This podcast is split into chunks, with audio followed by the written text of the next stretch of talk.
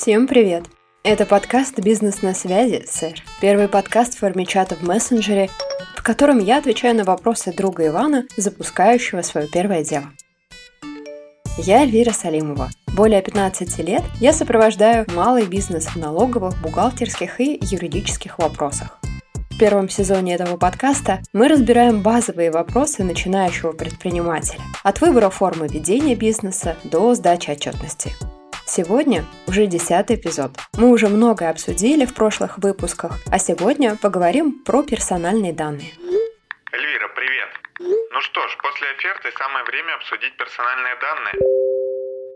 Иван, привет! Да, все верно. Сейчас каждый бизнес имеет свой сайт, как представительство в интернет-пространстве. И раз мы затронули такой важный документ, как оферта, то должны обсудить и что же нужно делать с персональными данными. И здесь необходимо отметить, что конкретного перечня персональных данных в законе нет. Это оставляет некоторый простор для толкования. В целом, персональные данные – это любая информация, относящаяся к физическому лицу, то есть субъекту персональных данных. Это может быть фамилия, имя, отчество, или просто имя и номер телефона, или же электронная почта, которая позволяет идентифицировать конкретное физическое лицо. В России действует федеральный закон номер 152 ФЗ о персональных данных, согласно которому нужно получать согласие пользователя, чтобы осуществлять обработку персональных данных. Это может быть данные о сотрудниках, подписчиках почтовой рассылки или посетителей сайта. А информацию необходимо в России. За нарушение закона о персональных данных штрафуют. Допустим, у меня есть сайт, и пока я не ИП и не юрлицо, а просто физическое лицо, нужно ли мне соблюдать закон о персональных данных в этом случае? Да, закон нужно соблюдать всем, кто обрабатывает любые персональные данные. И согласно федеральному закону, ты являешься оператором, то есть юридическим или физическим лицом, самостоятельно или совместно с другими, обрабатывающим персональные данные. Например, ты создал сайт для бегунов, чтобы объединить людей для подготовки к марафону. При регистрации все участники указывают информацию о себе. Как минимум это номер телефона, электронная почта и имя. И тогда ты уже оператор персональных данных, потому что ты получаешь сведения о других людях и что-то с этими данными делаешь. Группируешь по возрасту, используешь для рассылки или даже просто хранишь. Любое действие с персональными данными, к примеру, сбор, запись, систематизация, хранение, уточнение, блокирование, удаление – это обработка персональных данных. А любой, кто эти действия производит – оператор. Практически любая информация, к примеру, фотография с последующей идентификацией, IP-адрес относят к персональным данным. Хотя, как я уже говорила, точного перечня в законе нет. Все это значит, что раз мы собираем эти данные, то мы, как операторы, должны брать согласие на их обработку. А если я размещу на своем сайте форму обратной связи, это уже попадает под действие закона? Если в этой форме посетитель сайта оставляет свое имя, фамилию и номер телефона, например, то, конечно, это персональные данные. По ним можно прямо или косвенно идентифицировать человека и нанести ему вред, в случае утечки или распространения информации. И, кстати, отдельно про идентификацию. Если посетитель оставит только почту, и она будет, к примеру, котенок собакамейл.ру, то это не будет достаточным идентификационным признаком, так как сам по себе логин – это не персональные данные. По набору символов нельзя понять, что за человек скрывается за этим логином. Но если на аватарку человек поставит свою настоящую фотографию или при регистрации укажет почту, где будет в названии его фамилия или инициалы, а в доменном имени название компании, то в совокупности это уже персональные данные. Таким образом, если на твоем сайте есть любая форма сбора данных, обратной связи, подписки на рассылку, регистрации или личный кабинет, это считается обработкой персональных данных. Ответственность за нарушение правил работы с персональными данными прописана в Кодексе об административных правонарушениях и в Уголовном кодексе. В КОАП, например, есть статья «Нарушение законодательства Российской Федерации в области персональных данных». Максимальная санкция в ней – административный штраф в размере до 18 миллионов рублей. Например, если в форме обратной связи нет ссылки на соглашение на обработку персональных данных, компания должна будет заплатить 50 тысяч рублей. Если на сайте нет политики конфиденциальности, индивидуального предпринимателя оштрафуют на 10 тысяч рублей, а компанию на 30 тысяч рублей. Значит, я оператор персональных данных. Что я как оператор должен сделать? Хорошо, давай по шагам. Шаг первый. Если на сайте есть какие-либо формы сбора персональных данных, то под каждую из них нужно поставить предложение «Даю согласие на обработку своих персональных данных» и окошко для галочки. Шаг второй.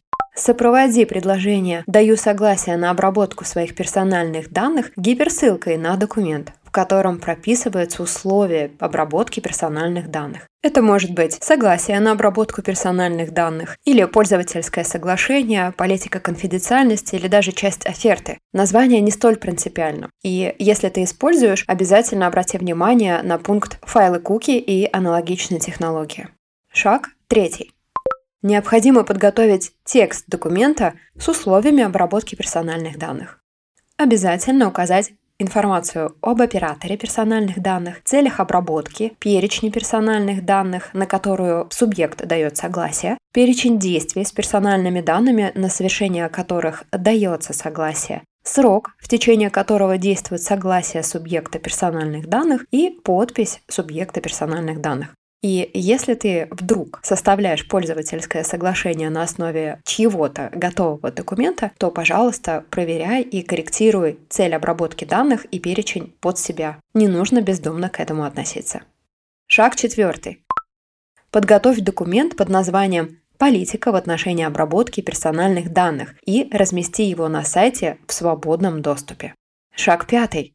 Подай уведомление об обработке персональных данных в Роскомнадзор. Хотя в соответствии с федеральным законом оператор должен сделать это еще до начала обработки персональных данных. Но лучше поздно, чем никогда. За задержку с уведомлением тебя не оштрафуют, санкции последуют только в том случае, если тобой заинтересуется Роскомнадзор. Но даже если ты высылаешь уведомление с опозданием, укажи дату госрегистрации как дату начала обработки персональных данных. Хорошо. А вот если мне начнут названивать различные банки или другие компании по телефону, которые я указал на своем сайте или в аккаунте в Instagram? Если ты сам сделал свои данные общедоступными, чтобы информировать о своих услугах, то те, кто позвонит тебе по этому поводу, используют твой телефон в личных целях. Их привлечь к ответственности нельзя, да, наверное, и не стоит. Но если твой телефон запишет микрофинансовая организация и начнет присылать тебе рекламу быстрых займов, например, то ее можно привлечь к ответственности, если ты не давал ей согласия на обработку персональных данных для рассылки рекламы. Как мне не попасть под нарушение закона? Если ты собираешь любую информацию о каких-то физических лицах, нужно зафиксировать их согласие и подготовить документы. Если это сделать для страховки, даже когда не нужно, ничего страшного не будет. А если этого не сделать, могут быть претензии от пользователей и Роскомнадзора. То, как организацию работают с персональными данными, контролирует Роскомнадзор. Работодатели уведомляют его об обработке данных, после чего их вносят в специальный реестр. Например, ты получил рассылку, на которую не подписывался. Или тебе звонит менеджер из интернет-магазина, хотя ты не соглашался на рекламный обзвон. Или автосалон без разрешения передал твой телефон страховому агенту, и теперь тебе пытаются навязать каска. Можно потребовать удалить данные из базы, пожаловаться в Роскомнадзор и возместить ущерб через суд. Для этого нужно быть уверенным, что согласия не было, а данные передали незаконно. Иногда согласие получают через договор присоединения или законно передают данные, чтобы выполнить условия договора. И тут мы возвращаемся к главному правилу юридической грамотности. Сначала читать, а потом подписывать. Если Роскомнадзор обнаружит нарушение, сайт могут заблокировать, а компания оштрафует. По закону операторы обязаны хранить персональные данные на российских серверах. Есть несколько исключений, но это частности. Как правильно получить согласие на обработку персональных данных на сайте? Можно взять шаблон с сайта какой-то крупной компании? Нельзя брать любое соглашение и использовать его на своем сайте. Но можно посмотреть, как это сделали другие, и использовать подобный опыт. Согласие на обработку персональных данных должно быть конкретным, информированным и сознательным. Молчание или отсутствие возражения на обработку персональных данных – это несогласие. Конкретной формы, в которой нужно его получать от посетителя и клиента, нет. Это может быть ссылка на пользовательское соглашение в ответном письме или галочка в форме регистрации. Главное, чтобы можно было доказать, что это согласие получено, и посетитель понимал, на что он соглашается. Официальные рекомендации Роскомнадзора про политику обработки перс-данных размещены на сайте Роскомнадзора. И да, получить согласие на обработку персональных данных недостаточно. Согласно федеральному закону, нужно соблюдать 7 принципов обработки персональных данных и правильно оформлять внутренние документы. Что нужно размещать на сайте помимо согласия? Вроде какая-то политика обработки?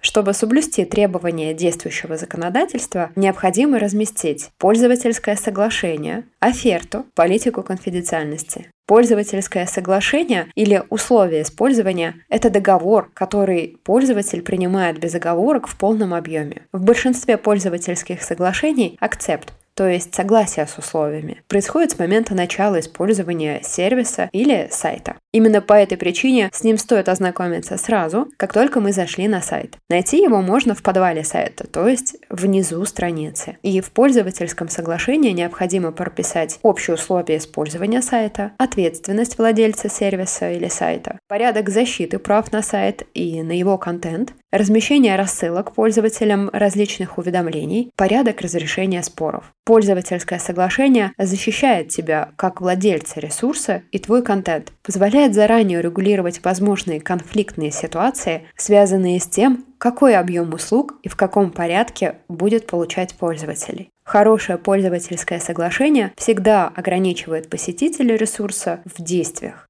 Он не может ни копировать, ни каким-либо другим образом использовать контент, кроме как по назначению сайта. За это пользователя можно вычистить и наказать. Теперь оферта. Это предложение заключить договор. Публичная оферта, которая содержит все необходимые пункты и существенные условия, которые мы обсудили в прошлый раз. Ну и последнее. Политика конфиденциальности, которая должна включать следующее положение. Перечень информации, которая собирает и обрабатывает сайт то есть персональные данные, иные сведения. Возможно, это сведения, которые собираются в автоматическом режиме в виде IP или куки. Цель сбора персональных данных и для чего они будут использоваться. Например, для маркетингового исследования. Требования к защите персональных данных, включая случаи, когда персональные данные могут быть переданы третьим лицам. Ну и, наконец, изменения самой политики. А, как правило, владелец вносит изменения без предварительного уведомления и одновременно для всех пользователей. Поэтому последним следует периодически просматривать политику. Важно понимать, что политика конфиденциальности – это базовый документ, и он должен быть доступен из любого раздела твоего сайта. Хорошо, я все это размещаю на сайте. Что еще рекомендуется сделать, чтобы соблюсти требования закона? Во-первых, сайт и хостинг должны находиться на территории Российской Федерации. Во-вторых, на сайте необходимо указать email, по которому физическое лицо может обратиться с требованием об изменении, удалении его персональных данных или задать любые вопросы по его персональным данным. Желательно, чтобы это был не общий почтовый ящик типа инфо, почта или какой-то другой, а выделенный специально для этого адрес. В-третьих, обеспечь техническую безопасность данных и защити ее от утечки. В-четвертых, оформи внутренние документы. Да, их много. Это приказы, распоряжения, инструкции и подписки. Это нужно сделать один раз, но правильно. При проверке Роскомнадзор имеет право потребовать их и проверить. В-пятых, подай уведомление в Роскомнадзор, если не попадаешь под исключение. Но на всякий случай все равно подай. В-шестых, заверь страницы сайта с документами по поводу персональных данных у нотариуса, чтобы тебя не обвинили в их отсутствии или изменении формулировок. И, между прочим, даже если у тебя нет сайта, ты можешь быть оператором персональных данных. Не обязательно собирать их автоматизированным способом или через интернет. Например, когда ты берешь на работу сотрудника, ты тоже обрабатываешь его персональные данные. Поэтому правильно оформляй документы. Вот знаешь, что-то я не уверен, что все это надо делать. Столько сайтов в сети, и пока Роскомнадзор найдет у меня неоформленный документ... А, ну да, русская авось не подведет, да? Ну смотри, заявить в Роскомнадзор могут не только твои клиенты, твои конкуренты тоже не спят. Совершенно не хочется получать штраф. Кстати, вот свежая судебная практика от 26 августа 2021 года. Таганский районный суд Москвы рассмотрел административные протоколы, составленные Роскомнадзором в отношении американских интернет-сервисов Facebook, WhatsApp и Twitter за то, что они не локализовали на территории Российской Федерации базы данных российских пользователей. За это, собственно, решением суда WhatsApp был назначен штраф в размере 4 миллиона рублей, Facebook 15 миллионов рублей, а Twitter 17 миллионов рублей за повторное нарушение требований о локализации. Я все понял, это действительно важно. Лучше сделать документы как надо и не беспокоиться. Скажи, а политика конфиденциальности и коммерческая тайна – это одно и то же? Нет, про политику в виде документа, выложенного на сайте, мы уже говорили сегодня. А коммерческая тайна – это или сведения любого характера, которые имеют коммерческую ценность в силу неизвестности никому другому, или это специальный режим конфиденциальности информации, вводимый в организации для определенных сотрудников и сопровождаемый специальным грифом «коммерческая тайна» на документах. А также есть отдельный документ, и это соглашение о неразглашении, или NDA это юридический договор, заключенный двумя сторонами с целью взаимного обмена информацией, знаниями или материалами с ограничением к ней доступа третьим лицам. Данный тип соглашения служит для предотвращения утечки любой конфиденциальной информации, от коммерческой тайны до персональных данных. И, в принципе, выделяют два основных вида соглашения о неразглашении. Это одностороннее, либо взаимное соглашение о неразглашении. Односторонняя, когда одна сторона заявляет желание доверить определенную информацию другой, но таким образом, чтобы она осталась закрытой для третьих лиц, исходя из соображений секретности или патентного права. Наиболее частый случай заключения подобных договоров, подобных соглашений – это трудовые отношения и взаимное соглашение о неразглашении. Его принципиальное отличие от первого вида заключается в том, что обе стороны делятся информацией, которая должна оставаться закрытой для доступа третьим лицам. Такого рода соглашение наиболее часто встречается при совместных предприятиях компаний или слияниях. За нарушение условий соглашений наступает ответственность, предусмотренная этим соглашением. За незаконное получение и разглашение сведений, составляющих коммерческую тайну, предусмотрена уголовная и административная ответственность. При этом работника, если это работник, можно привлечь к ответственности только при следующих условиях. Его ознакомили под расписку с перечнем информации, составляющей коммерческую тайну. Его ознакомили с мерами ответственности за ее разглашение. И ему создали условия, чтобы он мог соблюдать режим работы с коммерческой тайной. Вообще, я хотел бы узнать про работников побольше. Как с ними начинать работу и все остальное?